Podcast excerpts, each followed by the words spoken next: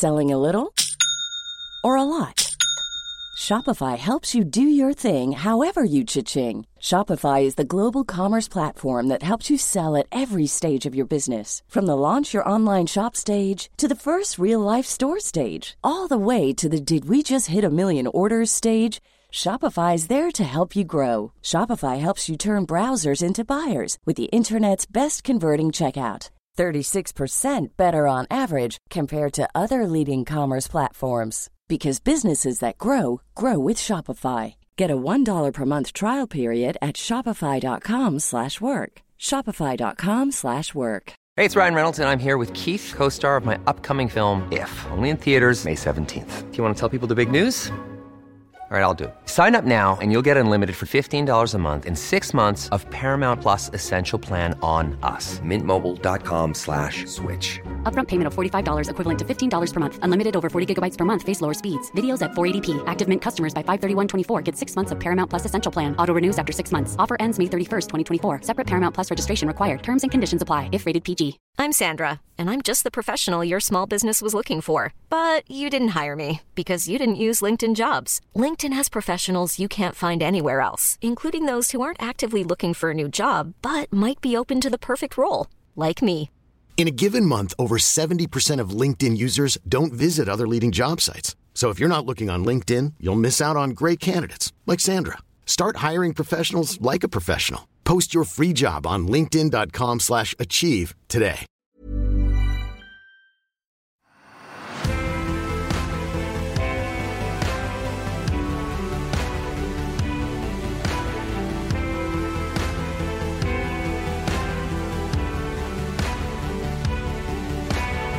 Alors bonjour, on se rejoint aujourd'hui pour faire, euh, comme vous avez dû le voir sur la miniature, un débat concernant l'euthanasie. Est-ce qu'on est, contre, pardon? Est-ce qu'on est pour? Euh, Quelles sont les raisons d'être contre? Parce que c'est ça qui est le plus intéressant. Quelles sont les raisons d'être pour? C'est ça qui est de plus intéressant également.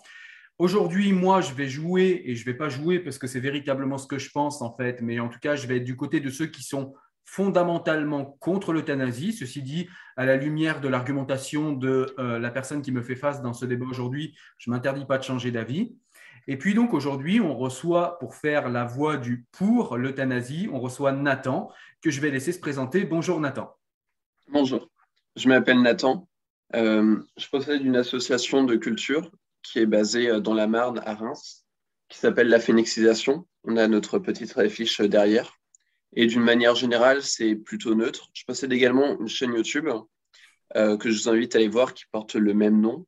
Et euh, il y a quelques groupes sur Facebook euh, de philosophie dans lesquels vous pourrez également me retrouver.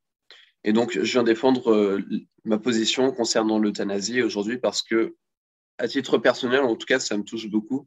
Et j'estime que c'est quelque chose à défendre aujourd'hui. On va voir pourquoi dans la suite du débat. Tu as été touché personnellement par, euh, par ce- cette problématique ou euh, Bah, si tu veux, j'ai déjà eu des expériences de mort imminente et donc je me suis, euh, j'ai vécu des choses qui m'ont fait m'interroger beaucoup sur la mort, sur ce que ça représentait et passer un peu à travers un tabou euh, qui est, euh, est présent dans la société. Et donc, j'estime aujourd'hui, voilà, que l'euthanasie devrait être davantage autorisée. D'accord. Eh bien, alors on est parti. Donc, euthanasie, sommes-nous pour, sommes-nous contre? Moi, euh, je vais commencer par définir en fait les raisons pour lesquelles je suis contre d'une manière extrêmement rapide et simple pour que tu puisses, toi, après, euh, commencer à argumenter et puis, euh, et puis ensuite le débat s'enchaînera comme ça.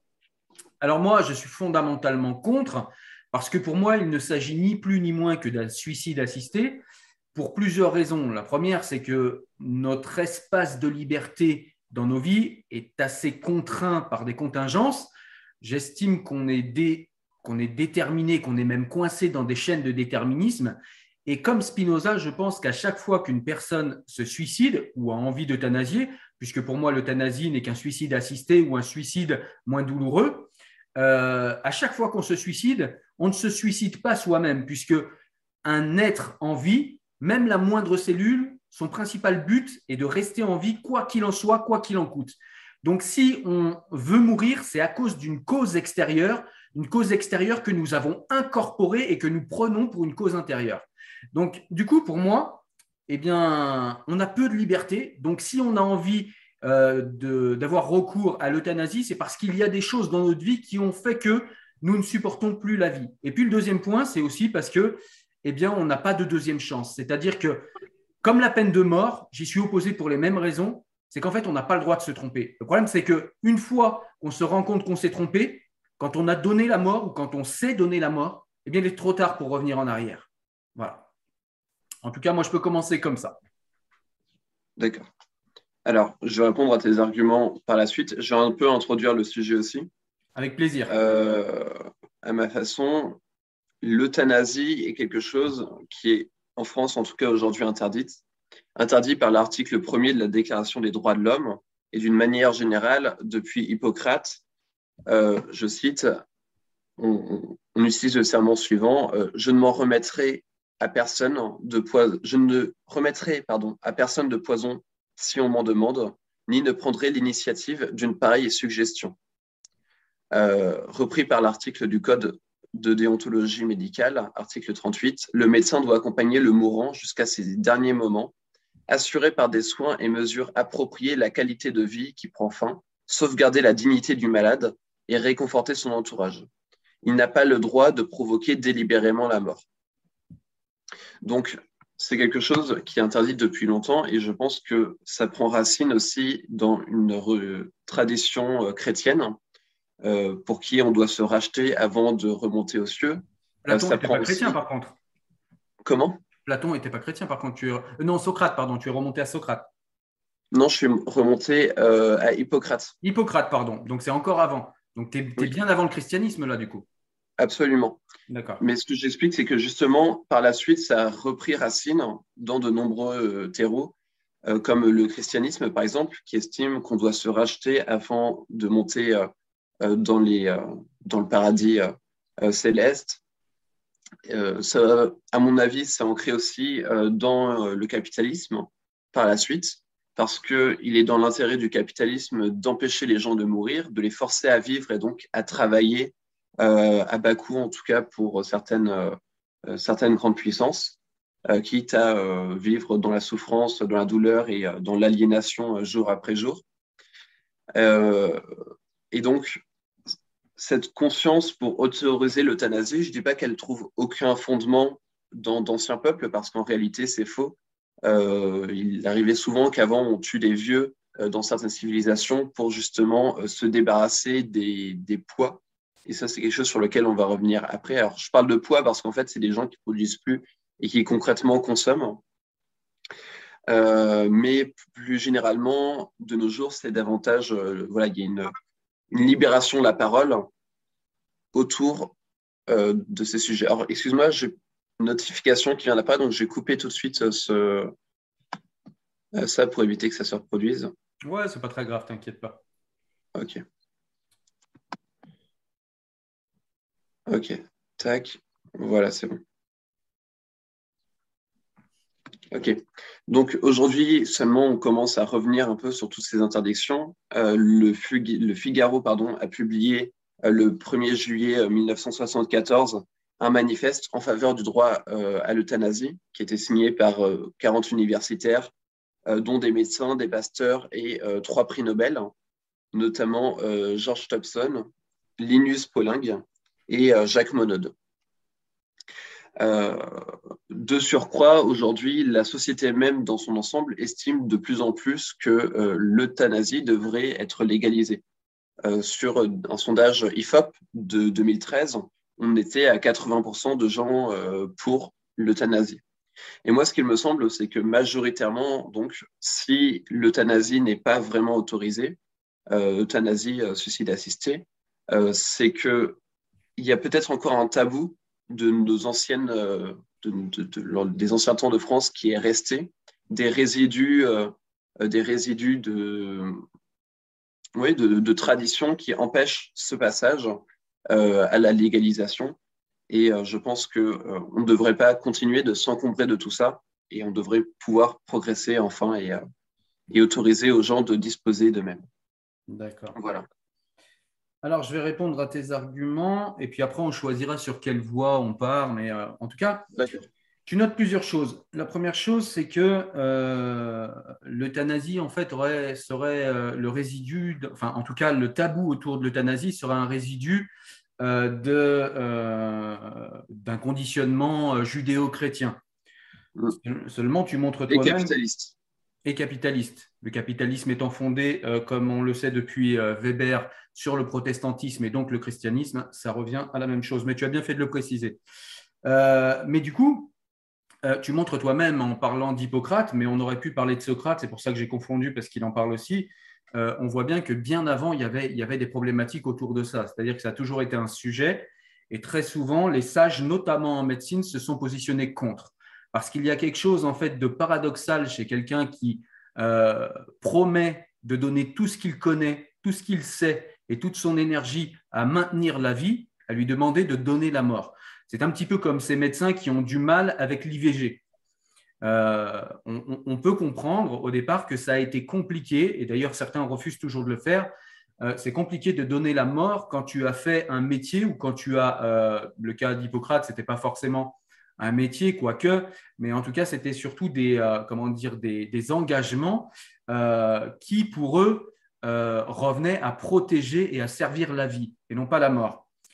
Ensuite, bah, d'ailleurs, ce qui, découle de ça, c'est qu'aujourd'hui, avec l'euthanasie, somme toute, pour moi, on ne protège pas un droit ou on ne protège pas la vie ou la mort, on protège le caprice. C'est-à-dire qu'aujourd'hui, on est dans une société de caprice. On veut un enfant, on a le droit à l'enfant. On veut la mort, on a le droit à la mort. En fait, on va trop loin dans les droits qu'on réclame. On est des mendiants de droits. D'ailleurs, on le voit dans notre société, les gens réclament beaucoup de droits et veulent, ne veulent pas s'affranchir des devoirs. Je veux des droits, je veux des droits, caprice, caprice, caprice. Ça, pour moi, c'est euh, très lié au capitalisme parce que c'est tout simplement en fait la logique de consommateur. Je consomme, je veux. J'ai les moyens de payer, je veux. C'est un droit que j'ai acquis, je veux. Donc ça, c'est le premier point. Euh, la consommation, le travail de consommateur, enfin le, en tout cas le conditionnement de consommateur. Donc euh, ensuite, l'euthanasie, tu n'en as pas parlé, mais je voulais quand même en parler un peu. Dans, dans une civilisation comme la nôtre, où les soins palliatifs sont extrêmement puissants et sont capables d'emmener une personne vers la mort sans qu'elle ait à trop souffrir, je ne comprends pas en fait les raisons de donner la mort en fait, parce qu'on a euh, beaucoup d'antidouleurs et on a moyen en fait d'amener les gens sans, en tout cas dans une, euh, dans une souffrance physique acceptable et supportable. Donc pour moi, ça ne peut être qu'intérieur, ça ne peut être que l'esprit qui réclame la mort. Ça, c'est un autre point. Ensuite, tu nous parlais de la religion qui sacralisait peut-être la vie et qui, euh, et, qui donnait un tabou autour de la mort puisqu'il faudrait se racheter, etc., avant de mourir. Chez les musulmans, euh, on sait qu'on peut très bien racheter tous ses péchés euh, en commettant un attentat et en tuant des incroyants. Donc, on peut se donner la mort moyennant des conditions. C'est exactement le principe de l'euthanasie, mais appliqué, appliqué à, au laïcisme ou à la laïcité, on pourrait dire, hein. c'est-à-dire appliqué à des croyances sans révélation euh, divine. Et puis dans le christianisme, c'est pareil, si on allait faire les, euh, croisades, euh, eh bien on était affranchi de tous les péchés qu'on avait faits. Donc il y a quand même des exceptions dans ces religions. Je nie pas du tout les arguments que tu as donnés sur les religions, puisque ce sont des arguments qui sont réels et exacts pour moi, mais simplement on voit quand même qu'il y avait des exceptions et qu'il y avait des possibilités de se donner la mort de manière utile. Voilà, de manière utile pour la, communauté religieuse. Et puis enfin, tu es venu sur 40 universitaires, pasteurs euh, et, euh, et Monsieur Monod qui seraient pour euh, l'euthanasie. Alors, tu nous as parlé aussi d'un sondage IFOP hein, montrant que la grande majorité des gens étaient pour l'euthanasie. pour moi, il n'y a rien d'illogique à ça pour les raisons que j'ai données dans mon premier point. C'est que les gens sont dans une logique de toujours réclamer des droits et une logique de consommation. Je veux, je veux, je veux, j'ai des droits, j'ai des droits, j'ai des droits, sans se demander si ce droit est euh, pertinent ou pas. Euh, j'ai encore deux petits points vite fait. 40 universitaires, un pasteur, machin, ça ne m'impressionne pas. Euh, il y avait plus de 40 universitaires qui se déclaraient pour la dépénalisation de la pédophilie dans les années 70. On voit 40 ans après ou même 50 ans après à quel point ces gens étaient des abrutis, alors que certains, comme Foucault, comme, sont considérés comme les plus grands penseurs de notre temps. Et pourtant, ils ont fait une connerie magistrale en défendant la dépénalisation de la pédophilie. Donc pour moi, c'est un argument nul et non avenu. Et un dernier point, et puis après je te rends la parole. Le dernier point est tout simplement que on l'oublie. La première chose que j'ai commencé à dire, c'est que je suis contre l'euthanasie parce qu'il peut y avoir des dérives et qu'on ne peut pas revenir dessus. Il peut y avoir des erreurs et on ne peut pas revenir dessus. On a euh, des cas concrets euh, que vous pouvez aller vérifier sur le site euh, vivre.dignité.org. Et sur ce site, en fait, on a plusieurs cas qui nous sont montrés, notamment d'une dame en Belgique qui a été euthanasiée parce qu'elle le réclamait, parce qu'elle souffrait d'anorexie et qu'elle n'arrivait pas à en guérir. Trop de souffrance pour elle, elle a demandé l'euthanasie. Si demain on trouve un traitement pour l'euthanasie ou si elle avait guéri de son euthanasie à force de psychothérapie, Dieu seul sait ce que serait devenue la vie de cette jeune femme qui se serait épanouie. Elle est C'était en quelle année? C'était en quelle année, s'il te plaît? C'est en, je vais te dire ça, c'est en Belgique, donc ça ne doit pas faire longtemps, parce que ça ne fait pas longtemps que c'est euh, que c'est autorisé. 2019. Je te remercie. 2019. Et on a ensuite, euh, euh, donc là c'est la dame, aux Pays-Bas, une personne qui a euthanasié parce qu'elle devenait aveugle et qu'elle ne pouvait plus voir la saleté. Et du coup, ça la mettait dans un état d'anxiété important. Elle a réclamé l'euthanasie. Et on a enfin euh, une dame dans l'Oregon, aux États-Unis, qui a reçu une lettre de sa compagnie d'assurance refusant de lui payer sa chimiothérapie, trop chère. En revanche, elle lui offrait avec grand plaisir l'euthanasie. Donc on voit, euh, surtout dans une logique capitalistique et dans une logique de consommation, euh, d'individualité rendue consommateur, on voit le danger de ce genre de, de droit qu'on voudrait donner en plus. Et pour moi, ça va vraiment dans, pareil que la GPA, pareil que euh, la PMA pour toutes, c'est je veux des droits supplémentaires. La technique me donne, donc je veux. Et on ne se demande pas, on ne se questionne pas sur des bases éthiques et on ne se questionne pas assez, en tout cas selon moi, euh, également euh, de savoir si ces gens sont véritablement libres de faire ce qu'ils font. Libres au sens français du terme, pas au sens américain. Voilà, pour ceux qui, qui connaissent la différence, les aidera à comprendre mon propos. Je te rends la parole, Nathan. D'accord. Alors déjà, il y a tu as parlé de Socrate. En fait, c'était ça vraiment le premier point. et je pense que dans le cas de Socrate, il y a quand même quelque chose qui a noté, qui fait une petite différence c'est que à l'époque, les gens étaient davantage en faveur de l'eugénisme. Euh, un beau bébé, un bébé bien, euh, bien formé, il devait vivre, et un bébé mal formé, en gros, il n'était pas censé euh, continuer. C'est un point qui est un peu, dont, dont, on parle pas beaucoup. Et je suis loin de, dire que la théorie était parfaite, que ça fonctionne très bien, etc. Mais du coup, il y avait forcément une conception que si tu vivais, c'est parce que tu avais été constitué pour bien vivre tu étais constitué pour bien vivre de naissance. Euh, euh, et, donc voilà, il y avait seulement l'humain beau, bien, etc., qui était fait pour vivre. Et donc forcément, euh, ça remettait en cause l'euthanasie.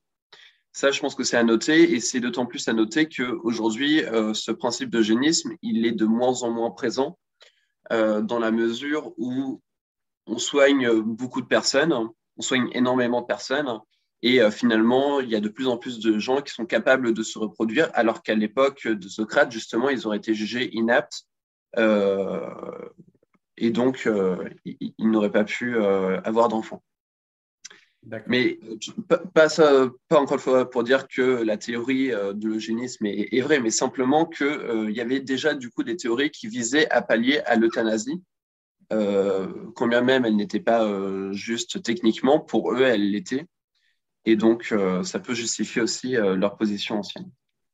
Ensuite, tu m'as parlé euh, du droit à la consommation. Tu m'as dit que finalement, contrairement à ce que moi j'affirmais, ça rentrait, c'était pas vraiment, c'était dans une logique capitaliste de donner des droits aux gens, etc. Et de consommateur, oui, carrément. C'est ça. Je suis moyen, moyen d'accord avec ça parce que pour moi, la logique capitaliste implique quand même euh, qu'il y a des gens pour euh, travailler, il y a des gens pour euh, consommer, il y a un phénomène d'accoutumance qui est recherché. Aujourd'hui, c'est même ce qui est au cœur de la création de, beaucoup de jeux vidéo, de comment on va rendre notre consommateur addictif. Et le principe de l'euthanasie, si l'euthanasie est bien faite, c'est qu'il n'y a pas d'addiction en théorie. Euh, c'est ironique de le dire comme ça, mais du coup, je trouve que ça rentre quand même en contradiction avec le capitalisme, même si je comprends que euh, ce soit un nouveau droit qui, soit affirmé. donc, euh, qu'il y ait quelque chose. Maintenant, tu m'as parlé d'antidouleur. Euh, sur le troisième point, tu m'as dit oui, il y a des antidouleurs qui fait qu'on n'a pas, euh, on ne devrait pas euh, continuer, on ne devrait pas légaliser l'euthanasie parce que finalement, on peut empêcher les gens de souffrir. Je pense qu'il y a deux choses à voir là-dessus. C'est que déjà, comme tu l'as à la fin, je trouvais ça contradictoire avec le point où, que tu as cité avec une femme en 2019, donc c'est récent, qui souffrait énormément. Alors, pour les, les antidouleurs ne sont pas attribués à tout le monde de façon automatique. Il y a des gens qui, même avec ça, euh, continuent de garder des souffrances. Je ne suis pas sûr que shooter les gens, ce soit euh, leur offrir une vie qui soit très digne. Euh, mais ça, je vais y revenir dans un instant. Tu m'as parlé de religion comme quoi il y avait des gens donc qui pouvaient mourir et que c'était quand même accepté. Et je suis d'accord avec toi dans le, dans le rachat des, des pécheurs. Je ne me prononcerai pas sur la religion musulmane, mais tu de, de, la connaître mieux que moi, donc je te fais confiance sur ce que tu dis. Ah oui, j'en viens. Simplement, euh, je, alors, ça me paraît contestable de, de, de penser que euh, finalement les gens qui vont faire des attentats ou quoi, ce soit des gens qui soient euh, qui, qui, veulent s'euthanasier. En fait, pour une raison qui est assez simple, c'est que quand tu veux t'euthanasier, euh, très souvent, c'est que tu es dans un état d'affaiblissement qui est quand même assez, euh, assez élevé. Et donc, euh, partir en guerre ou alors euh, simplement se faire exploser, c'est pas non plus quelque chose qui est à la portée de tous. en plus, cette tradition musulmane à laquelle tu réfères est vraiment pas partagée, je pense, par une majorité de musulmans en France, indépendamment du, du fait qu'elle soit. C'est dans les textes.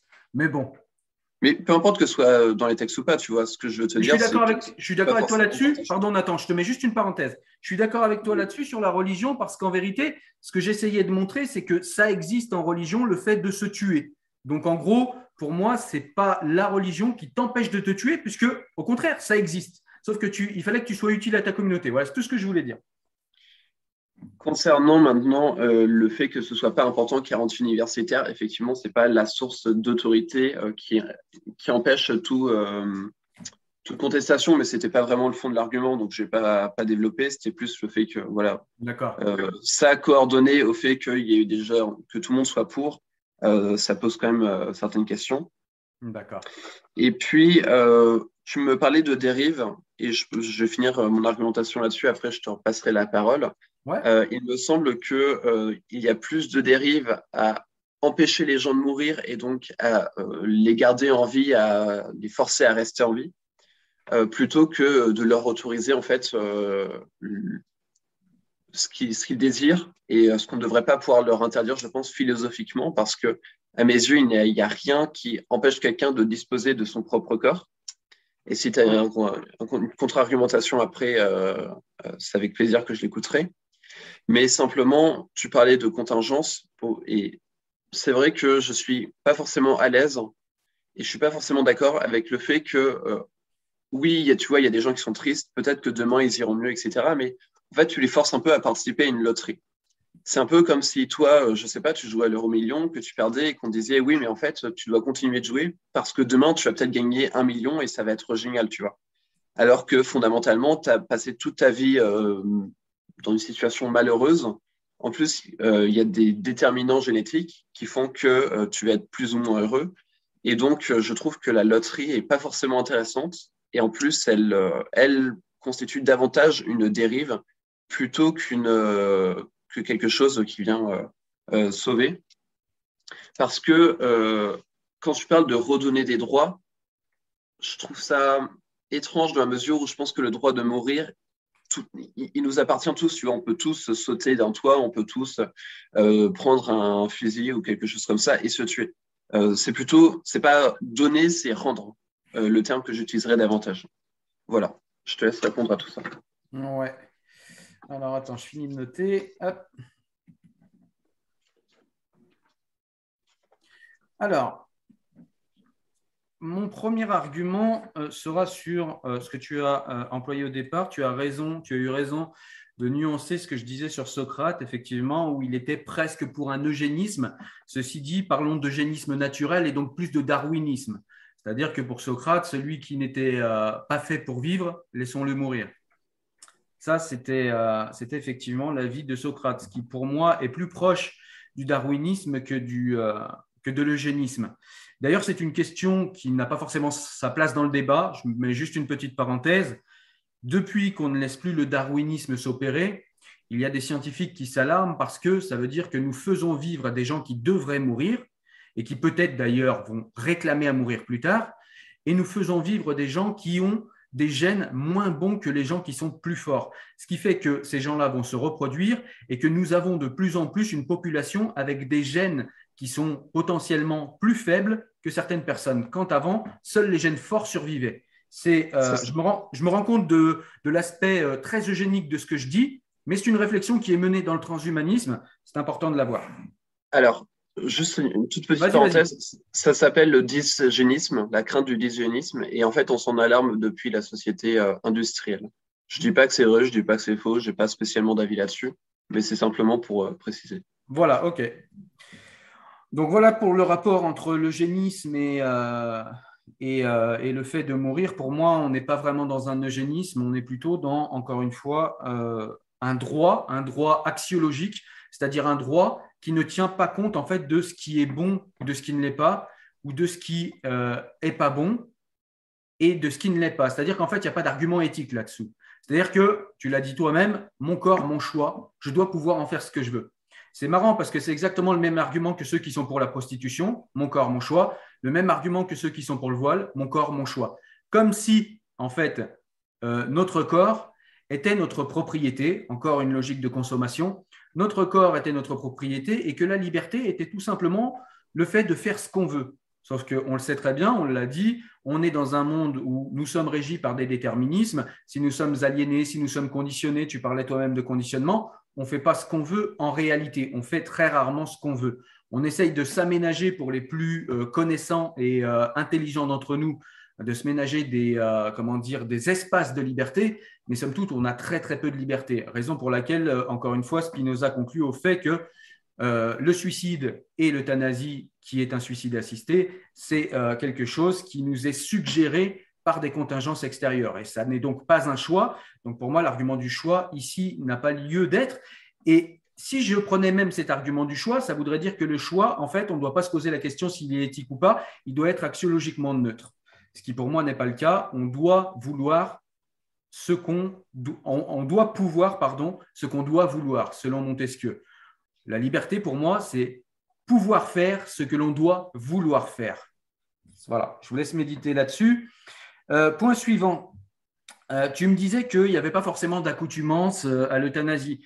En fait, ce n'est pas une accoutumance à l'euthanasie en tant qu'euthanasie, c'est une accoutumance au droit. C'est-à-dire, on, donne l'illusion aux gens, la même illusion qui nous fait dire mon corps, mon choix, eh bien, on donne l'illusion aux gens qu'ils peuvent choisir leur vie. De plus en plus, bientôt, on a des gens qui vont demander une vie à la carte. Je veux un bébé à 32 ans et demi. Si je l'ai avant, je veux. Si je l'ai avant, eh bien, je veux pouvoir euh, avorter. Si je l'ai un tout petit peu après, euh, ou si je ne peux pas l'avoir un tout petit peu après, eh bien, je veux que la technique m'aide à avoir un enfant. On est toujours dans cette logique du caprice. Je veux, je veux je veux le contrôle. Et en fait, pour moi, l'accoutumance, et pour moi, euh, si tu veux, le, rapport aliénant là-dedans, c'est le fait de vouloir tout maîtriser, tout contrôler. Il va falloir réapprendre à cette humanité qui est la nôtre que effectivement, on a pris sur pas mal de choses et il est bien que ce soit ainsi, mais la vie n'est pas un produit qu'on peut mettre en boîte, qu'on peut manufacturer et contrôler comme on le veut. Il y a une part euh, d'un contrôle dû à la théorie du chaos. Hein. je laisserai tapoter sur Internet euh,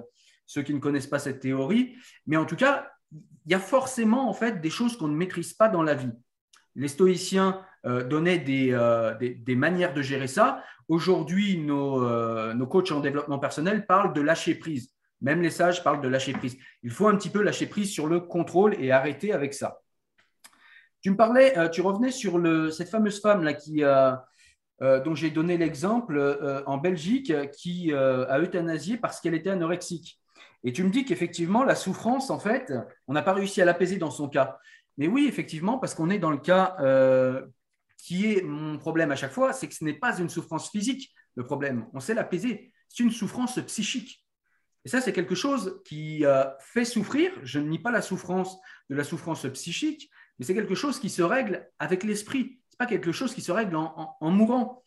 Et, tu, nous dis que bah, c'est peut-être pas une solution de faire vivre les gens complètement shootés ou aux antidépresseurs pour les gens qui ont des problèmes d'anxiété ou de, ou de dépression, ou sous antidouleur pour les gens qui souffrent physiquement. Je suis d'accord avec toi. Mais là, pour le coup, on est dans le cas d'un choix. On n'oblige pas les gens à se shooter. Mais si tu ne supportes pas la douleur, on peut t'aider à la supporter. Voilà. Par contre, selon moi, on ne peut pas aller jusqu'à tuer. Ensuite, euh, tu nous parles de dérive euh, du fait de laisser des gens en vie. Et en fait, euh, tu as donné quelques, enfin, tu as donné un petit élément. Et en fait, là, c'est plus un petit point que je note, c'est que j'aimerais bien que tu reviennes là-dessus et que tu nous dises quelles sont véritablement les dérives ou à titre personnel pour la personne ou pour la société sur les dérives importante, selon toi, euh, de laisser des gens en vie, en fait, de, laisser des gens souffrant en vie, pour le coup. Euh, je voulais revenir aussi, j'en ai parlé un petit peu avant, mais sur cette fameuse rhétorique mon corps, mon choix. Encore une fois, la liberté, c'est l'émancipation, c'est pas faire ce qu'on veut.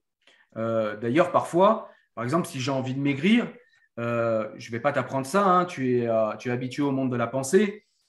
parfois, si on veut se donner la liberté de maigrir, eh bien, il va falloir supporter les contraintes du sport. Si je veux euh, la liberté d'être connaissant, je vais devoir supporter la contrainte de, euh, de lire des livres, d'apprendre par cœur certains trucs, etc. En fait, la contrainte peut donner de la liberté et la liberté peut finalement devenir une contrainte suprême. Exemple, j'ai la liberté de rester le cul assis sur euh, mon canapé à regarder Netflix toute la journée, mais un jour, je vais avoir la contrainte de plus rien avoir dans mon frigo et de crever de faim. Donc, ce n'est pas si simple. Mon corps, mon choix, c'est un argument qui est extrêmement faible pour moi, même si c'est un argument qu'on utilise beaucoup pour la liberté aujourd'hui et notamment pour le droit. Ensuite, euh, oui, tu nous disais que euh, ça, c'était à la fin de ton propos, puis après j'ai terminé. La fin de ton propos, je trouvais ça intéressant. Tu nous parlais de, du fait que le suicide assisté, dans le cas de l'euthanasie, c'était euh, c'était pas se donner la mort, c'était rendre. Mais rendre quoi? Voilà, je terminerai par une question. Ok. Alors, dans l'ordre, euh, je ne vais pas beaucoup débattre de ça, mais simplement, j'estime que dans le cas de Socrate, il y avait réellement une volonté d'eugénisme au sens de sélectionner les gènes, même si on n'avait pas forcément toutes ces notions-là à l'époque. C'est une sélection naturelle, par contre. Oui, il faut renforcer la sélection naturelle. Oui, mais parce que l'eugénisme a une histoire. C'est-à-dire que les, nazis, par exemple, qui ont vraiment bossé sur l'eugénisme, il y avait une vraie, véritable volonté, pour le coup, qui pour moi va dans le sens de l'euthanasie, qui était choisir. Alors que Socrate, lui, disait en gros qu'il fallait laisser la nature le faire. C'est la nature qui choisit, dans le cas de Socrate. Dans le cas d'Hitler, c'est lui qui choisit, qui survit. Est-ce que tu as les yeux bleus? Est-ce que tu as les yeux marrons? Est-ce que tu as les cheveux blonds? Est-ce que tu as les cheveux bruns? C'est pas la nature qui choisit. Ça fait une différence énorme pour moi. Pour moi, c'est une question d'intensité et une question de, de quel point de vue tu te places, parce que la nature peut très bien décider de faire euh, grandir des êtres euh, laids euh, et, un peu difformes. Socrate, d'ailleurs, lui-même était laid. Et pour autant, donc, donc il, il, était quand même en vie. Ok. maintenant, tu. Alors, j'essaie. Il y a des choses que tu as dit qui sont un peu dans le même sens. Donc, j'essaye de relier pour te répondre avec un minimum de points possible. Ouais. Euh, alors, je, je, réponds déjà à ta dernière question. Ce sera plus simple. Euh, quand je parlais de rendre, en fait, euh, c'était plutôt rendre le droit de, mourir, rendre le droit de mourir dignement. Puisque je pense que c'est un droit qu'on devrait avoir à l'origine. voilà. Ça, c'est un un point important. Ensuite, effectivement, il y a quelque chose qui est à, bien comprendre, c'est que euh, j'ai un peu poussé l'euthanasie, euh, mais en réalité, il y a des choses qui vont se distinguer de l'euthanasie que j'ai un peu englobé avant, qui sont par exemple euh, le fait que tu peux avoir une, une administration d'analgésique à des doses progressives pour accélérer la mort.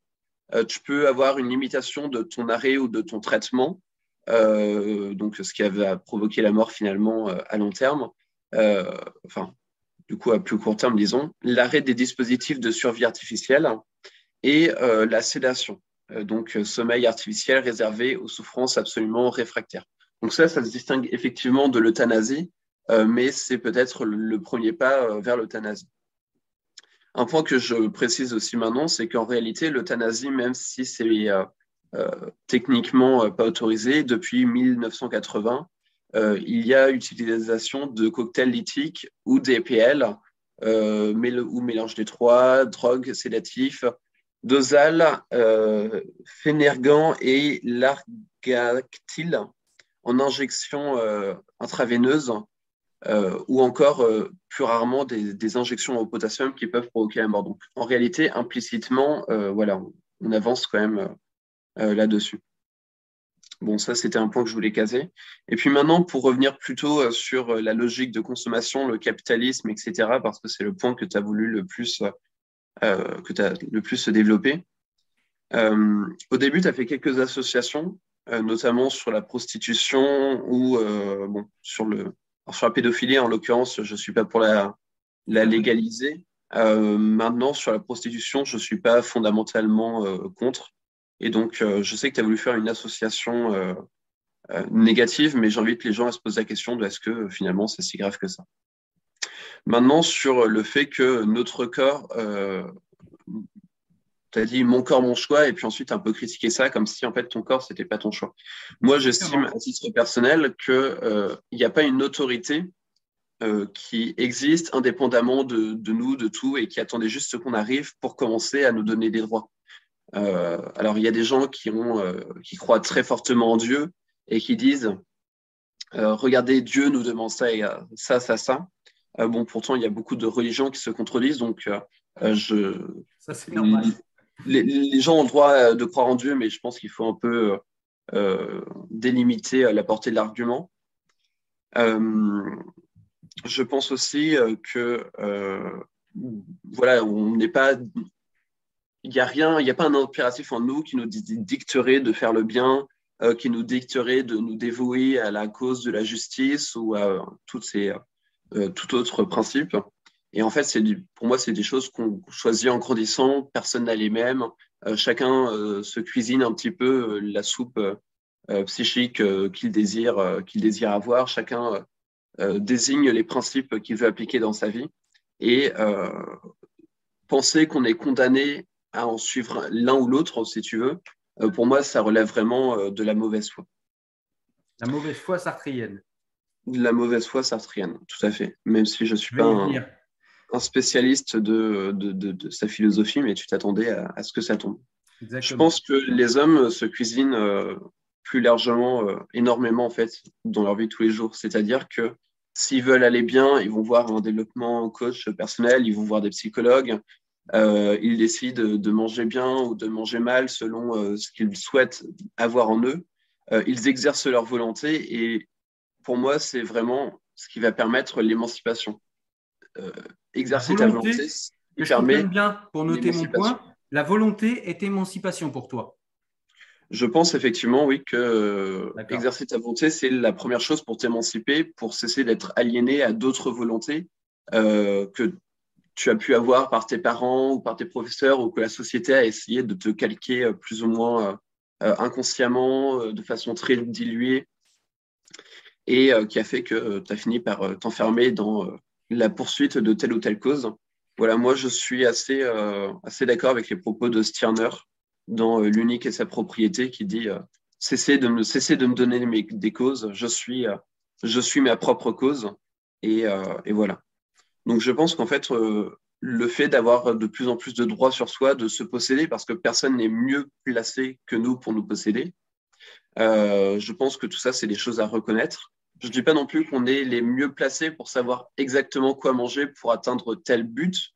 Euh, je pense que sinon, il n'y aurait pas de médecin, il n'y aurait pas de diététicien, il n'y aurait pas tout un tas de gens qui nous indiquent comment bien nous servir de notre corps, mais je pense qu'on est les mieux placés personnellement euh, pour nous-mêmes décider de la finalité vers laquelle on veut tendre. C'est-à-dire un corps sain, par exemple, ou euh, une vie de débauche, ou alors encore euh, donc, une vie courte impliquée par le fait de vouloir se donner la mort rapidement. Voilà.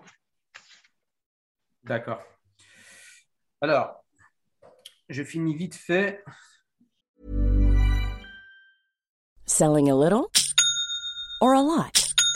Shopify helps you do your thing however you cha-ching. Shopify is the global commerce platform that helps you sell at every stage of your business. From the launch your online shop stage to the first real life store stage, all the way to the did we just hit a million orders stage. Shopify is there to help you grow. Shopify helps you turn browsers into buyers with the internet's best converting checkout. 36% better on average compared to other leading commerce platforms because businesses that grow grow with Shopify. Get a $1 per month trial period at shopify.com/work. shopify.com/work. Hey, it's Danny Pellegrino from Everything Iconic. Ready to upgrade your style game without blowing your budget? Check out Quince. They've got all the good stuff, shirts and polos, activewear and fine leather goods, all at 50 to 80% less than other high-end brands. And the best part? They're all about safe, ethical, and responsible manufacturing. Get that luxury vibe without the luxury price tag.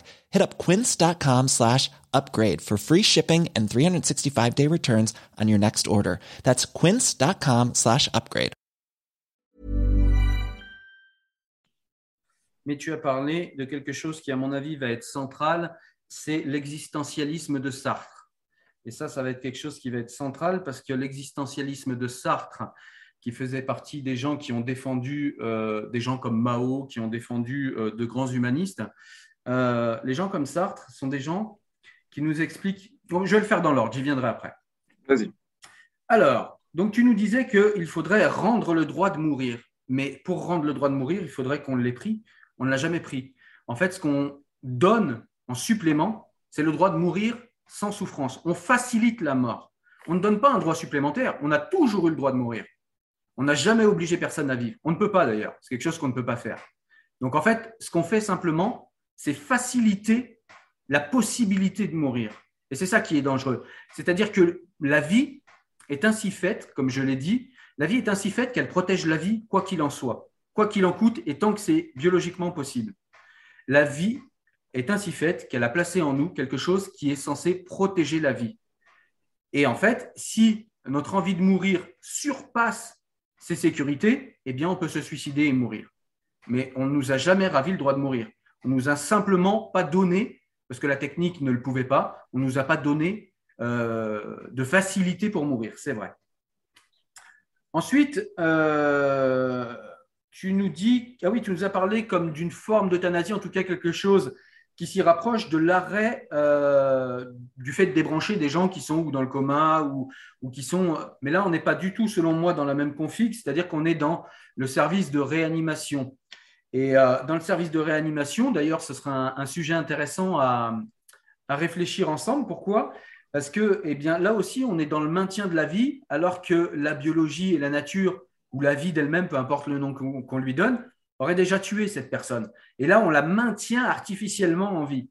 Donc, en fait, quand on, quand on retire ces appareils, en fait, on retire cet artifice et on laisse enfin la personne mourir. On ne lui donne pas la mort, on la laisse mourir. C'est vraiment une nuance qui est différente pour moi. Ensuite, euh, donc, je reviens sur la prostitution. Donc, tu me dis que la prostitution est effectivement pas forcément une mauvaise chose. On va faire une petite jonction rapide avec le capitalisme. Hein. C'est toujours euh, beaucoup plus euh, ceux qui n'ont pas d'argent qui se prostituent. Hein. Ce n'est pas euh, la, la, petite bourgeoise du 16e, sauf cas exceptionnel, mais euh, ce n'est pas la petite bourgeoise du 16e, c'est euh, les petites filles sans famille des pays de l'Est qui vont se prostituer. Donc, si tu appelles ça le, comment dire, le, choix ultime, eh bien pour moi, ça ne l'est pas. C'est-à-dire que pour moi, on, on dévoie un droit. En gros, pour moi, si tu veux, le droit à se prostituer et le mon corps, mon choix, en fait, c'est comme dire euh, on met un loup et on met plein de poules autour et on dit chacun est libre. C'est un peu facile, on sait qui va gagner si chacun a les mêmes droits. On doit protéger les plus faibles et protéger les plus faibles, parfois, c'est couper des droits aux plus forts ou alors c'est protéger les plus faibles contre eux-mêmes ou contre leur propre euh, faiblesse. Ensuite, j'en arrive à cette fameuse philosophie euh, de l'existentialisme de Sartre qui postule que, en fait, nous pouvons devenir ce que nous voulons et que euh, euh, l'existence, l'existence précède l'essence. C'est-à-dire, qu'est-ce que ça veut dire que l'existence précède l'essence? Ça veut dire qu'en fait, notre essence, selon Sartre, ne définit pas ce que nous, euh, ce que nous allons devenir. C'est nous-mêmes qui définissons ce que nous allons devenir de par nos choix. Et c'est exactement là-dessus que s'appuient les gens qui disent aujourd'hui ben, en fait, moi, je suis un humain, mais au fond de moi, je me sens araignée, ou je me sens lézard, On a un gars aux États-Unis qui a fait quelque chose comme 46 opérations parce qu'au fond de lui, il se sent un lézard et comme on lui a expliqué qu'il peut devenir ce qu'il veut et que la technique peut l'aider pour ça, eh bien finalement, il va devenir un lézard. On a même euh, un article que je mettrai dans la description des gens qui aujourd'hui se sentent végétaux. Évidemment, les ancêtres de ces gens-là sont ceux qui se sentent femmes le lundi, hommes le mercredi et non binaires le jeudi. Et en fait, euh, dans cette philosophie, qui était d'ailleurs soutenue par euh, Simone de Beauvoir, on ne naît pas femme, on le devient, eh bien, ce sont des gens qui cherchent à nous affranchir de toute contingence et de tout déterminisme, parce que pour eux, tout déterminisme, en fait, est quelque chose de néfaste. Donc, on s'affranchit de la biologie même et on décide qu'on peut devenir absolument ce qu'on veut. Eh bien, dans mon monde à moi, on ne devient pas ce qu'on veut. J'aurais très envie d'être un oiseau, mais je suis un homme. Je suis soumis à, euh, je suis soumis à tout un tas de forces physiques. Je suis soumis à la gravitation. Je suis obligé de marcher sur mes deux jambes arrière. Euh, je suis né avec un pénis, donc je suis un homme et je ne peux pas devenir ce que je veux. Il y a aussi des contingences biologiques que je dois prendre en compte, mais il n'y a pas que les contingences biologiques. Il y a tout un tas d'autres contingences inhérentes à la vie et que je dois prendre en compte. Donc l'argument, les arguments et la philosophie de Sartre me paraît extrêmement légère sur ce point-là parce que si intellectuellement il a expliqué euh, sa philosophie, il ne l'a absolument jamais démontré et il n'y a absolument aucune étude qui conclut que euh, qui que ce soit puisse en fait s'affranchir complètement des déterminismes de sa vie et sûrement pas de ses déterminismes biologiques. Donc, euh, donc ça, c'est quelque chose qui est, qui est problématique pour moi parce que ça s'appuie sur des philosophies qui, selon moi, ne sont pas ancrées dans la réalité. Sur le papier, c'est joli, mais dans la réalité, ça ne fonctionne pas. On a, euh, même quand on se met en colère, quand on est joyeux, tout ça, en fait, ce sont des résultats biochimiques. C'est-à-dire que ce sont des déterminismes. Et c'est d'ailleurs, euh, c'est d'ailleurs là-dessus, en fait, que je voulais finir. C'est que tu nous dis que tu penses qu'on peut devenir ce qu'on veut et que la volonté, euh, en elle-même, est émancipation. Alors déjà, il faudrait qu'on qu'on voit ensemble ce qu'est cette volonté. Parce que cette volonté, moi, je la conteste. Quelle volonté tu as? Toi, je suis sûr que tu aurais envie, alors peut-être pas toi, mais chacun se reconnaîtra, on a tous envie d'être riche. Et je connais personne qui a envie de galérer en fin de mois. Pourtant, il y a nombre important de gens qui galèrent en fin de mois et peu de gens qui ont des grosses voitures et qui roulent en, Ferrari ou en Lamborghini. Donc, ça veut dire qu'on est quand même soumis à des déterminismes et qu'il faut entendre ces déterminismes. ou alors, faut, ou alors faut, être, faut être cohérent. Il faut dire que ceux euh, qui crèvent de faim euh, en Somalie ou ceux qui ne finissent pas leur fin de mois, c'est qu'ils n'ont pas une volonté suffisante. Et, moi, c'est un argument avec lequel je ne peux pas faire parce que, eh bien, il s'accorde mal à la réalité selon moi. Voilà, je voulais en finir là. Et puis oui, si, un, dernier point rapide, c'est euh, bah, si tout dépend de notre volonté, si l'émancipation est volonté et si l'être humain devient ce qu'il veut, ça veut dire qu'on n'est plus dans un monde déterministe. Ça veut dire qu'en fait, les contingences extérieures ne sont pas importantes et nous pouvons nous affranchir complètement des contingences extérieures pour, par notre volonté, faire ce que nous voulons. Comment on fait ça quand la science nous indique le contraire? Alors, je trouve que tu fais beaucoup d'associations que tu pointes comme négatives et en fait, ça mérite d'être un peu creusé parce que. Avec plaisir, allons-y. C'est pas forcément le cas en réalité. Déjà, je, reprends, je vais répondre au premier point qui touche encore beaucoup à l'euthanasie parce qu'après, il me semble que euh, tu es un peu sorti de, du cadre. Donc, on ne reprend pas euh, la vie. Je pense qu'effectivement, tu as raison par rapport au premier temps de l'homme. C'est-à-dire que quand l'homme est apparu, euh, il n'avait pas forcément l'essence des poisons, il n'avait pas forcément la, le matériel nécessaire pour correctement pouvoir se suicider. Euh, éventuellement, il se jetait d'une falaise. C'était un peu horrible euh, et on le finissait à coups de, euh, de gros morceaux de bois ou de pierre. Mmh. Un peu comme ce film d'une secte dont j'ai plus le nom. Bref. Mais très rapidement, en fait, il y a eu des moyens de mourir. Et aujourd'hui, ces moyens de mourir, quand moi je dis les rendre, bah, ça signifie qu'il me semble qu'ils sont assez éloignés de l'homme.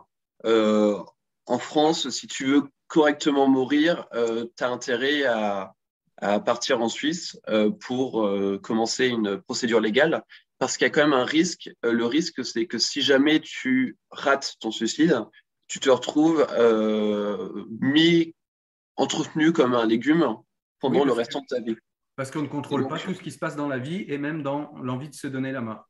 Et donc, ça, pour moi, c'est véritablement un problème parce que dans une société normale, entre guillemets, tu serais en train de souffrir ce serait atroce pour toi, on t'accorderait le droit de mettre fin à ton agonie. On n'est quand même pas tout seul et puis la plupart des hommes ne sont pas forcément des monstres. Mais ce que je dénonce, c'est que le capitalisme, je pense, à mon sens, fait en sorte de conserver ces hommes qui ont raté leur suicide, qui vont avoir des souffrances toute leur vie, parce que ça permet de montrer aux autres, euh, regardez ce qui se passe si vous allez dans cette direction-là. Et donc, en enlevant la facilité de la vie, tu imposes aux gens euh, les conditions. Euh, la facilité de, la mort, voulais dire. En enlevant la facilité de la mort. Oui, oui, pardon, excuse-moi. En enlevant la possibilité de la mort, tu imposes les conditions de vie ici. Et quand tu me parles après de oh, regarde, c'est comme si on laissait des loups en liberté à côté de poules. moi, pour, moi, à mon sens, c'est vraiment là où on est dans cette situation-là.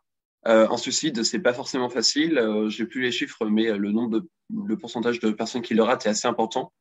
Euh, en particulier chez les femmes qui utilisent des moyens euh, souvent euh, moins violents que les hommes pour se suicider.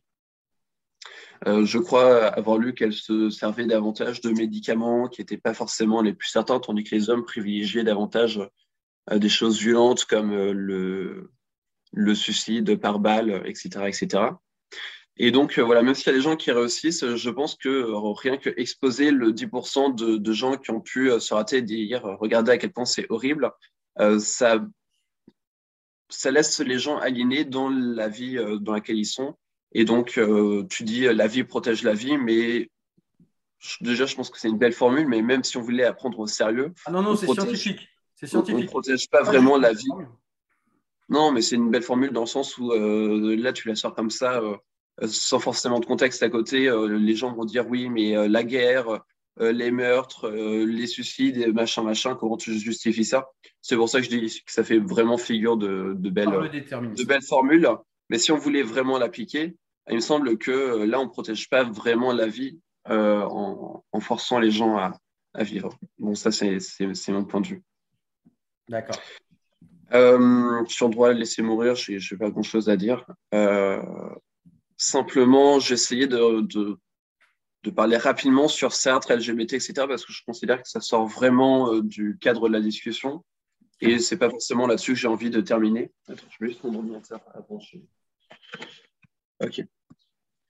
Euh, je pense que tu fais un, as une mauvaise interprétation sur quelque chose qui est que euh, tu ne deviens pas, déjà, je ne suis pas réclamé de la philosophie de Sartre.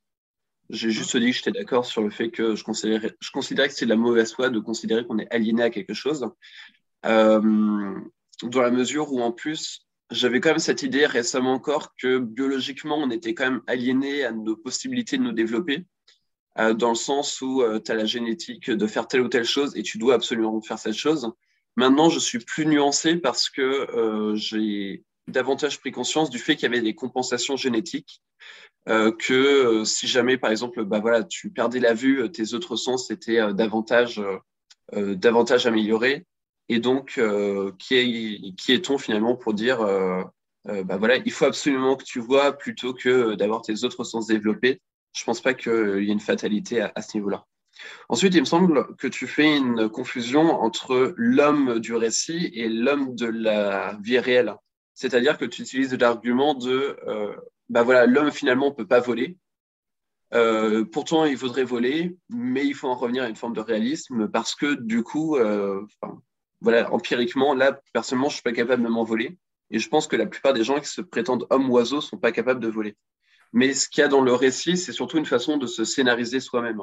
Tu peux te scénariser, par exemple, comme un homme puissant, comme un homme faible. Tu peux te scénariser avec toute une aventure, toute une vie, etc et après vouloir tendre à imposer ce récit dans la réalité, euh, en améliorant la réalité par la technique, etc. De ton point de vue, bien sûr.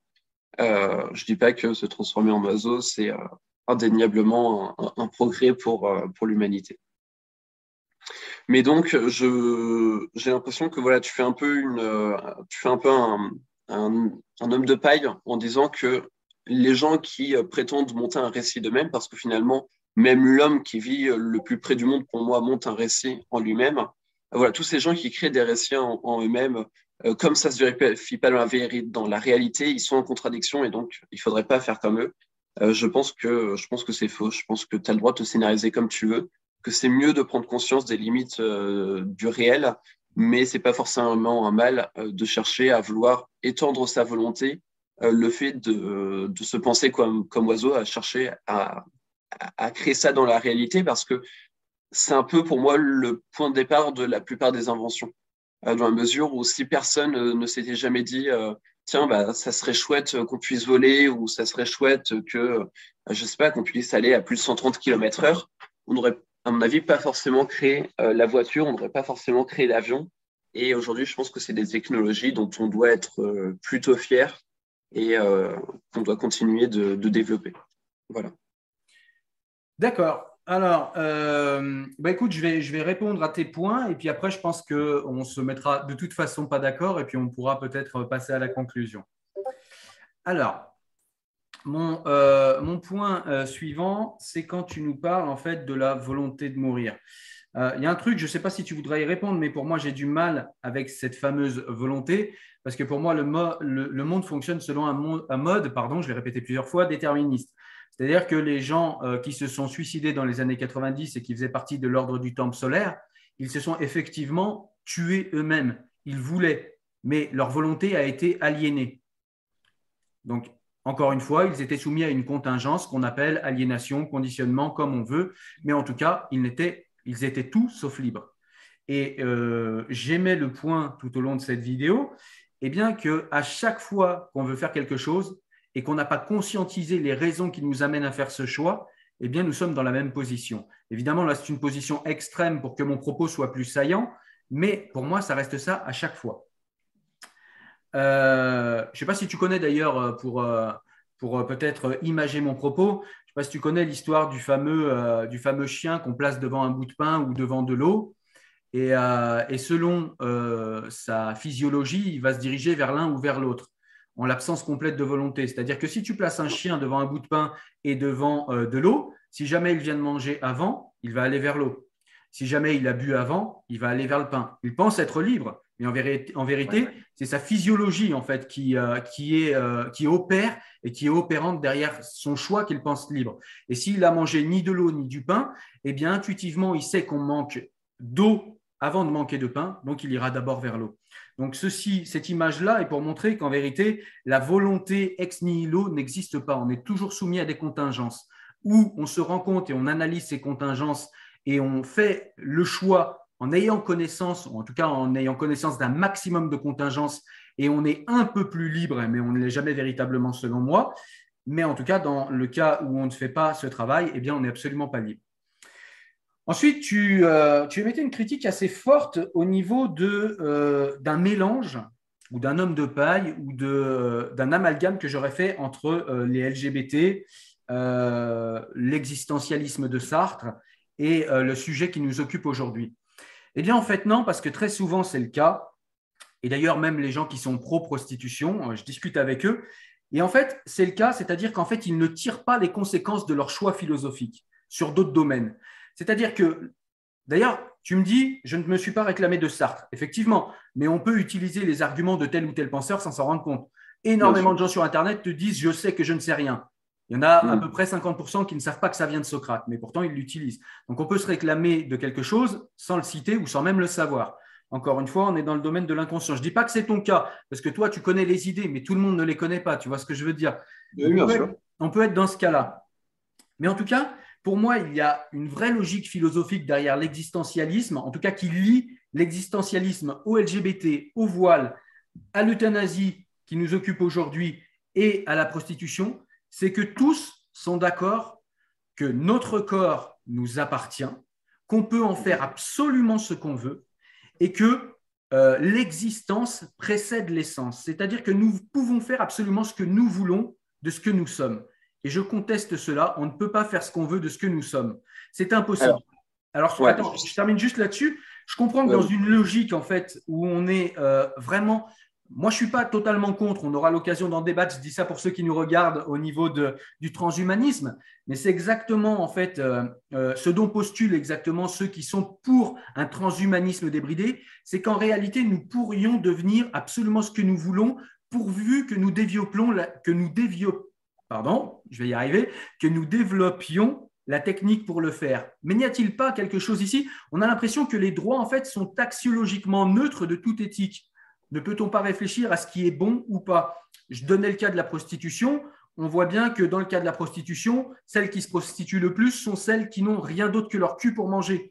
On sait très bien que celles qui font des GPA en Inde et qui sont dans les fermes à GPA, eh bien, effectivement, on nous présente en France ça comme un droit supplémentaire, mais on sait très bien que ce n'est pas la bourgeoise du 16e qui va faire une GPA pour euh, la pauvresse euh, du 18e. On sait très bien que ce sera toujours dans le sens inverse. Et, moi, c'est ça qui me pose un problème. Est-ce que dans le cas de l'euthanasie, on n'est pas toujours euh, dans ce droit qui se voudrait en tout cas axiologiquement neutre et qui nous dit on vous donne un droit supplémentaire, mais faites ce que vous voulez, mes bons amis. Mais à partir du moment où on te facilite la mort, on te dirige vers quelque chose, par le droit à l'accès à quelque chose, on te facilite et donc du coup, on te donne un chemin supplémentaire. Et moi, j'estime avoir le droit et même pour le coup le devoir d'interroger ce chemin et de savoir s'il est pertinent ou non, s'il est éthique ou non. Et euh, si tu t'apprêtes à me répondre, ce sera avec grand plaisir et je pense qu'on s'arrêtera là. J'aimerais bien que tu nous dises, je crois que tu n'as pas totalement répondu tout à l'heure, en quoi le fait de garder des gens qui souffrent dans notre société, des gens qui ont envie de mourir, mm. mais dont on ne faciliterait pas la mort, en quoi ce serait un handicap pour la personne elle-même ou pour la société? Ok. Alors, euh, premier point euh, sur le déterminisme, je pense effectivement qu'il y a un déterminisme, un déterminisme très fort comme toi. Euh, je crois même, je crois même en un déterminisme plus dur que le tien. On en avait un peu discuté, au sens où jusqu'à ta remise en question, pour moi, est déterminé de base.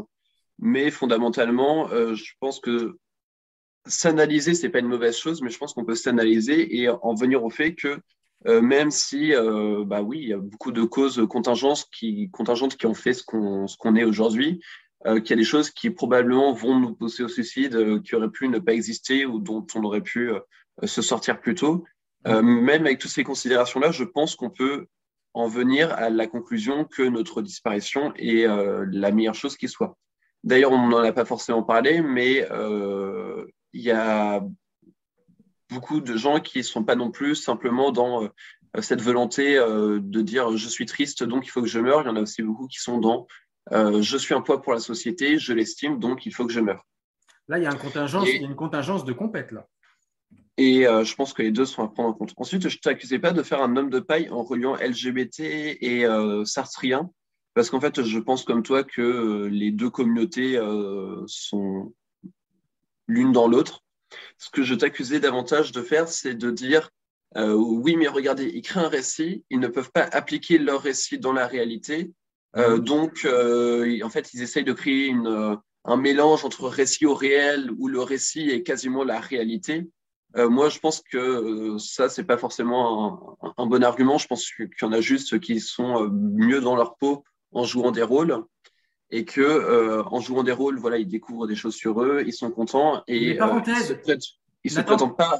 Juste une parenthèse, comme c'est ta dernière intervention, je suis d'accord avec toi sur le récit réel, mais du coup, est-ce que c'est le rôle de la technique de modifier la biologie pour coller au récit? N'y a-t-il pas des limites au récit en fait? Attends, attends. Alors deux, choses. Déjà, tu as pris la parole en premier, donc j'aimerais euh, la prendre en dernier, si ça t'embête pas. avec grand plaisir. et et euh, c'est ce que je te dis, tu l'auras en dernier. La technique, la, il me semble quand même que, alors il y a des techniques euh, qui sont découvertes euh, par pur hasard. Hein. il y a des découvertes scientifiques qui se produisent sans qu'on les ait prévues. Par exemple, Claude Bernard et l'urine de lapin, par laquelle il a réussi à montrer que les animaux, les animaux qui mangent normalement de l'herbe sont capables de manger de la viande et que, bref, bon, je ne vais pas entrer en détail là-dessus. Mais du coup, je pense que oui, la technique, euh, effectivement, euh, dans une majorité de cas, en tout cas, euh, existe parce qu'on a un peu rêvé avant. pas toujours, mais souvent, parce qu'on a un peu rêvé avant. Et c'est comme ça que le monde avance. Et au-delà de se demander si c'est bien ou c'est mal, moi, je suis pas vraiment dans cette interrogation-là. Je suis plutôt dans me dire, bon, bah, c'est un fait. C'est un fait. maintenant, qu'est-ce qu'on en fait? Voilà. Donc, sur la prostitution, maintenant, je pense qu'en fait, la prostitution, tu as une vision qui est un peu, un peu euh, je, trop resserré, si tu veux. Dans le sens où, pour moi, la prostitution, c'est un phénomène qui, voilà, en fait, est assez, euh, est assez universel. dans le sens où il n'y a pas uniquement les femmes qui se prostituent, qui, qui font de la prostitution en réalité. il y a aussi voilà, plein de belles femmes qui se mettent au service d'un riche et la prostitution est plus ou moins, plus ou moins implicite. Il y a des gens qui profitent d'autres en montrant leur corps je veux dire, voilà, je n'ai pas une définition euh, aussi resserrée que toi sur la prostitution, et donc euh, je pense qu'on n'en arrivera pas à une, euh, un, accord là-dessus, voilà, un consensus. sur la facilité, je pense que ça peut permettre des choses et de, donner la, facilité du suicide. je ne vais pas te ressortir les, mêmes arguments que je te sors depuis tout à l'heure parce que déjà, je considère que, tes arguments à toi n'invalident pas forcément les miens. Mais du coup, j'ai aborder une dernière nouvelle idée, je pense, euh, qui est que celle de donner la possibilité de mourir, je pense qu'en réalité, c'est vraiment euh, euh, très apaisant pour les gens. Le fait de se dire, bah, demain, je vais devoir me lever, je vais devoir travailler, machin, machin, et donc, je ne vais pas mourir. Je Enfin, voilà, c'est compliqué. Alors que le fait de dire aux gens, bah, voilà, si jamais tout va mal, il y aura quand même quelque chose qui te permettra de t'arrêter sans que ça finisse de façon catastrophique je pense que ça, provoque un bien dans la société. Euh, c'est euh, Suran qui disait euh, que l'idée de la mort l'avait de nombreuses fois réconforté. Je crois qu'il disait ça dans l'inconvénient d'être né, bien qu'il n'était pas dans la promotion du suicide non plus. Et mais simplement pour dire que ouais, je pense que ça apporte quelque chose aux gens de pouvoir se dire je, je pourrais mourir. C'est une dynamique intéressante qui, même si tu l'appliques pas dans ta vie, te permet de reprendre conscience un peu que bah, à la base, tu es un humain, tu es une forme de vie, euh, que tu existes dans un monde limité et qu'il euh, n'y a pas réellement euh, de règles, encore une fois, qui existent. Il y a des règles qui te viennent de tes sens, qui te disent, ouais, tu peux pas voler, tu peux pas faire certains trucs. Mais d'un point de vue absolu, je pense que les règles, en tout cas, sont beaucoup moins présentes que ce qu'on estime. Et à la fin, tu m'as posé une question à laquelle je vais répondre. Je termine là-dessus, après je te redonne la parole. Tu m'as dit pourquoi est-ce que souffrir fondamentalement, ça serait mal? Non, c'est pas ça. Euh, tu m'as dit demander. Euh, attends, est-ce que je peux te demander de reformuler ta question parce que je ne l'ai pas précisément noté Bien sûr, avec plaisir. C'était tout simplement, en fait, euh, tu nous as dit l'intervention précédente que le mm. fait de laisser des gens euh, souffrir et ne pas mourir, c'est-à-dire empêcher, non, pas empêcher, ne pas faciliter la mort des gens, c'était quelque chose qui était une difficulté, un mm. poids pour la société. J'aimerais que tu précises. Oui, parce que bah déjà, euh, tu les entretiens, euh, c'est un petit peu lourd, forcément. tu, peux pas, tu peux pas les. Mais c'est capitaliste, en fait, quand je te dis, c'est présent dans beaucoup de sociétés. Hein, euh, Simone Veil en parle dans son livre La vieillesse. Euh, j'ai, euh, j'en ai, j'ai, vu d'autres exemples où en fait, voilà, on, tue parfois les vieux qui sont un, poids pour la société. on n'en a pas parlé. Je pense que c'est, c'est contestable, mais c'est pas non plus à balayer d'un revers de main comme ça.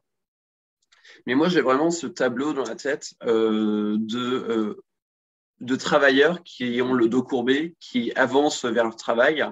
Et en arrière-fond, tu vois, tu as un peu ce côté, tu as, un panneau publicitaire et dessus, tu vois des gens euh, qui ont essayé de se suicider, qui ont réussi à garder en vie et euh, qui, euh, qui, ont l'air malheureux, qui ont l'air mal. Et tu te, les travailleurs, des fois, tournent la tête, regardent le panneau et se disent Oh mon Dieu, je pourrais être dans cette situation-là, donc je je vais pas tenter de mourir, tu vois.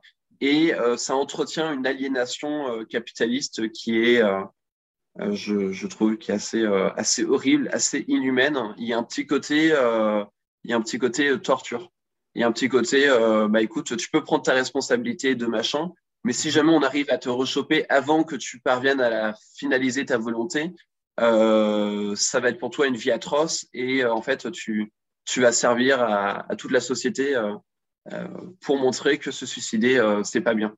Parce que le travailleur, le, système capitaliste, alors, c'est, ça se discute sur des petits points, mais encore une fois, moi, je considère que le système capitaliste, dans son ensemble, a pas forcément intérêt, euh, à laisser euh, les gens aller vers le suicide, sauf si oui, voilà, ils sont très vieux et euh, que dans, dans tous les cas, ils vont bientôt, bientôt mourir. D'accord. Eh bien, écoute, ce sera là maintenant ma dernière intervention. On écoutera la tienne après et puis je conclurai moi à la fin de ce propos. Alors, tu nous parlais euh, de contingence et tu as levé une contingence, euh, enfin même plusieurs contingences de compétition. Donc on est d'accord sur le fait qu'on peut euh, être envoyé vers la décision de mourir par des contingences externes. Et rien que pour ça, pour moi, c'est un argument suffisant pour ne pas faciliter en plus euh, le fait de pouvoir se donner la mort. Je ne reviens pas là-dessus, hein, j'ai dit euh, les raisons qui me poussaient à ça. Euh, tu nous parlais aussi du rapport entre le récit et le réel. C'est très intéressant. je ne vais pas revenir sur les arguments existentialistes de Sartre, mais pour moi, on est toujours dans euh, cette fameuse euh, idéologie euh, du droit, cette idéologie du droit axiologiquement neutre et profondément capitaliste, c'est qu'en fait, on voudrait que les limites n'existent pas. La croissance n'a pas de limite pour le capitalisme. Et bien, de même que la croissance n'a pas de limite, les droits nouveaux que l'on acquiert n'ont pas de limite. Et ça veut dire que si demain, eh bien, je suis un homme et je me prends pour une femme, eh bien, si la technique le permet, on doit me le donner. On ne se pose pas de questions éthiques, on ne se pose pas de questions euh, de peut-être ces enfants vont souffrir, peut-être qu'on va créer des désordres dans la société, peut-être tout ça, c'est à balayer parce que l'être humain est un capricieux jouisseur roi de nos jours. Et pour moi, ce sera sur ce point la conclusion. Euh, voilà, on a des gens qui veulent devenir femmes, hommes. On disait que c'était légitime. Il n'y avait aucun appui scientifique, il n'y en a toujours pas. Euh, et, simplement, en fait, un ressenti, un caprice permet de changer. On a des gens qui aujourd'hui, comme je le disais, veulent devenir des végétaux, d'autres des lézards. Euh, je pense effectivement, par contre, que tu as raison, que le fait d'avoir un récit et d'avoir des rêves et de vouloir faire des choses permet à la technique et à la technologie d'avancer. Et ça, c'est quelque chose qu'il faut absolument protéger parce que c'est pour moi un trésor, mais il faut l'orienter par l'éthique. Et c'est d'ailleurs à cela que servent tous les, comités d'éthique qui sont censés faire leur travail et qui le font d'une manière extrêmement légère ces derniers temps. Ensuite, euh, tu me parlais de la prostitution. Ouais, mais je n'avais pas forcément à revenir là-dessus. Euh, la prostitution, bah, il suffit juste euh, pour ceux qui auraient un doute sur ma vision négative de la prostitution, eh bien de regarder les chiffres, qui se prostitue, qui fait quoi? Ah si, je l'ai noté prostitution parce que tu nous disais, euh, pardon pour tes chastes oreilles, je vais être un petit peu virulent euh, avec mes mots, pas à ton encontre, mais crois-moi, même si effectivement je suis d'accord avec toi, il y a des femmes qui ont un mariage qui est fait d'une telle manière qu'on pourrait appeler ça la prostitution, se prendre une bite deux fois par semaine et s'en prendre 25 dans la journée, même psychologiquement, regarde les études psychologiques, ce n'est pas du tout la même chose. Ça ah détruit, ça détruit véritablement une femme. Bon. Euh, voilà. Donc moi, je vais conclure. Je vais conclure par le fait que, ben, selon moi, tu levais un point qui était super important à la fin de ton propos que j'ai beaucoup aimé. C'est qu'en fait, la vie est parfois tellement dure que c'est pour toi l'argument pour faciliter la mort. Eh bien, moi, je prends les choses à l'envers et je me dis qu'au lieu de faciliter la mort, on devrait faciliter la vie et essayer de comprendre comment on peut faire en sorte que les gens n'aient plus cette envie de mourir. Et je terminerai par la phrase du penseur qui a construit ma pensée, et par ce penseur dont on parle beaucoup sur ma chaîne, Spinoza évidemment, qui nous dit L'homme sage ne pense à rien moins qu'à la mort. Je te laisse conclure, s'il te plaît, Nathan. Euh, juste te poser une, toute petite question. Euh, tu, avant, tu as dit, euh, tu as parlé d'hommes et de femmes qui étaient d'hommes qui pouvaient devenir des femmes et des femmes qui pouvaient devenir des hommes. Hmm. après, tu as parlé d'enfants. Après, tu as parlé d'enfants. Est-ce que tu fais référence à ces études qui ont l'air de dire qu'on ne peut pas correctement élever un enfant si on est un couple gay? Ou est-ce que tu fais référence au fait que ces couples gays vont pousser leur enfant à leur tour à devenir gays, entre guillemets?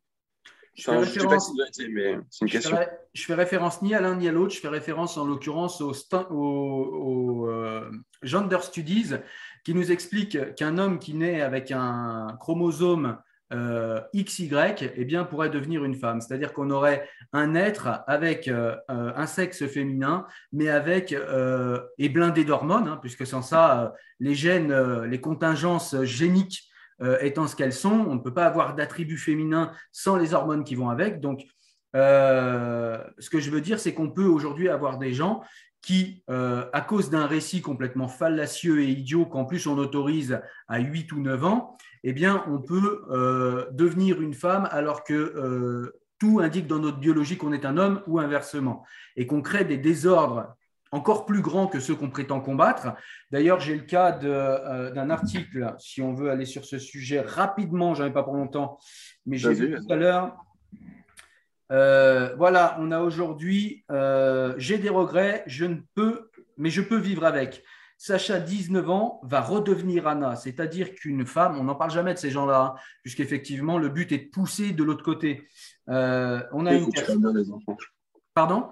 Oui, donc tu parles bien des enfants qui deviennent, qui deviennent LGBT et qui décident de changer de sexe. Voilà, mais ça pour moi, c'est pas forcément LGBT. C'est-à-dire que euh, l'orientation sexuelle, c'est pas quelque chose qui pour moi pose problème parce que tu ne viens pas nier la réalité. Tu ne viens pas nier ce que tu es. Par contre, le transgenrisme, tu viens nier ce que la biologie t'indique. C'est-à-dire qu'en gros, encore une fois, on est dans le domaine du caprice. C'est-à-dire que la réalité m'indique cela. Je refuse euh, de prendre en compte la réalité et je veux être dans mon récit, dans mon rêve. Et là, oui, on a donc cette, personne, Sacha, 19 ans, euh, à qui on a dit à 14 ans, bah, écoute, tu te, sens, euh, tu te sens une femme alors que tu es un homme? Ok, pas de souci, pas de problème. Et d'ailleurs, j'ai un livre que je pourrais conseiller, mais bon, bref, c'est une autre histoire sur le sujet qui démontre en fait comment on pousse les enfants à ça. Mais en tout cas, cette personne, eh bien, on l'a poussée à devenir une femme. Ses parents lui ont dit bah, écoute, si tu te ressens femme, pas de problème, tu es une femme.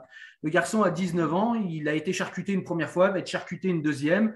Au niveau euh, biologique, euh, euh, les, les, apports massifs d'hormones, j'ose à peine penser les cancers que ça va lui déclencher quand il aura 45-55 ans.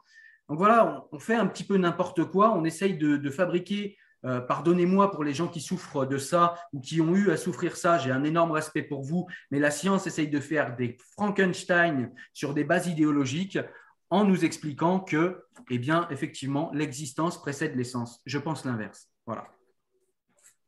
Ouais, alors tu as déjà un vocabulaire qui est euh, assez fort pour décrire euh, toutes ces transformations. Tu parles de charcuter. Euh, je suis pas sûr que les gens, je suis pas sûr que les gens se vivent, se vivent de cette façon. mais c'est un autre débat, ça Nathan. On pourrait l'avoir.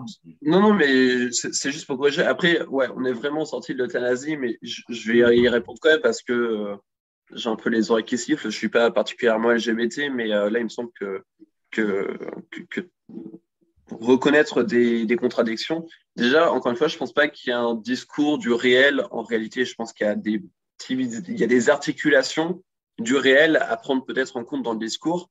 Mais euh, pour refaire un lien avec euh, l'euthanasie, en fait, ce qui est important, c'est que euh, là, tu me parlais d'un enfant qui a voulu devenir femme, euh, enfin, qui a voulu changer de sexe. À 14 ans, c'est important. La question des 14 ans est importante parce qu'effectivement, est-ce que tu es légitime de toi-même à 14 ans? À partir de quel âge tu devrais autoriser l'euthanasie? Moi, il me semble ici que si l'enfant il a changé, c'est pas tant le fait de s'être trompé qui est, qui est problématique, ce qui est plutôt problématique, même si effectivement, en tout cas pour lui, c'est un problème. Mais c'est davantage le fait qu'il me semble qu'à 14 ans, tu n'as pas forcément encore le recul nécessaire pour prendre cette décision. Alors, c'est un débat vraiment très fin qu'il faudrait avoir euh, sur ce sujet-là. Et si quelqu'un veut le poursuivre avec moi, euh, c'est avec grand plaisir. Mais euh, l'euthanasie, effectivement, pour revenir à ça, du coup, est également autorisée pour les gens qui ont une pleine conscience de ce qu'ils sont, de leur situation, qui savent prendre du recul et qui ont quand même un minimum de, euh, de, capacité effectivement à, se juger et à, se, à dire qui ils sont. Je pense pas que ce soit un problème pour un homme de devenir une femme ou pour une femme de devenir un, homme. encore une fois, c'est cohérent avec tout ton discours philosophique, donc ça m'étonne pas du tout. Encore une fois, on ne fait que ce. Oui, mais c'est. Moi, j'estime que ce n'est pas un problème. moi, euh, j'estime que tu as tout à fait le droit et que le débat est super intéressant avec toi, mais il n'y a aucun problème. On se cuisine, encore une fois, on se cuisine réellement tous les jours. On ne s'en rend pas forcément compte, mais. Il y a des limites. Euh, on essaye d'être en bonne santé. Attends, attends, laisse-moi terminer. Si tu veux refaire une intervention après, il n'y a pas de souci, hein, remarque. Non, on va s'arrêter. Je te laisse conclure. Euh, on se cuisine tous les jours. On cherche un peu euh, à atteindre différents états de ce qu'on pourrait être. Euh, on veut être heureux, il y en a qui veulent être tristes, c'est un peu contre-intuitif, mais ça existe réellement. Il y a des gens qui veulent être dégoûtés, qui vont sur des, des, vidéos YouTube un peu gore. Euh, il y a des gens qui veulent euh, avoir, euh, être dans un esprit romantique, qui vont regarder des films d'amour. Et moi, il me semble que plus on avance dans la société, plus on débloque ces possibilités aux gens. Et les gens vont les utiliser. Et si tu leur refuses la possibilité de les utiliser, ça, ça, va finir par poser un problème. Et donc, plutôt que de se demander est-ce qu'on devrait ou pas donner le droit à quelque chose que dans tous les cas la société va faire et, et peut-être que c'est bien qu'elle en passe par là, même si ça pourrait être des erreurs. je pense qu'il est davantage intéressant de se demander comment on fait ça.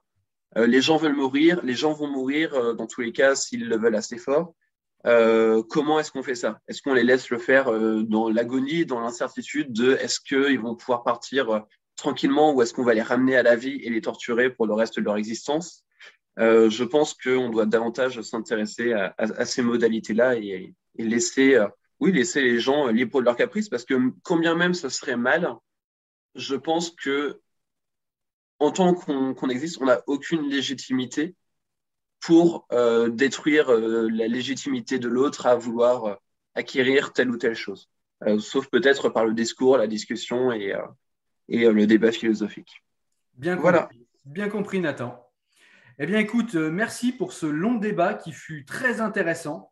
Et bien du coup, je pense qu'on se retrouvera peut-être pour d'autres débats, en l'occurrence celui sur le transgenrisme, hein, puisqu'on a commencé à partir dessus. Pourquoi pas? Avec plaisir. En tout cas, le débat d'aujourd'hui était extrêmement intéressant et je te remercie pour ça, Nathan. Avec grand plaisir. Et puis, euh, petite pub pour euh, conclure du coup. Vous abonnez à ma chaîne. On est seulement 100, euh, enfin 88 actuellement. C'est pas beaucoup, mais j'essaye de sortir des vidéos régulièrement et mon contenu, en fait, tourne autour de résumer des livres. Je prends des livres, je les lis, je synthétise les idées que je trouve intéressantes, pas forcément tout, je les explique avec un peu de montage derrière. Le lien de la chaîne sera en description et euh, je vous invite à aller, euh, à aller vous abonner. Et pour l'avoir testé, c'est une chaîne extrêmement intéressante. Je vous invite également à y aller. Merci beaucoup. Merci beaucoup. Merci beaucoup.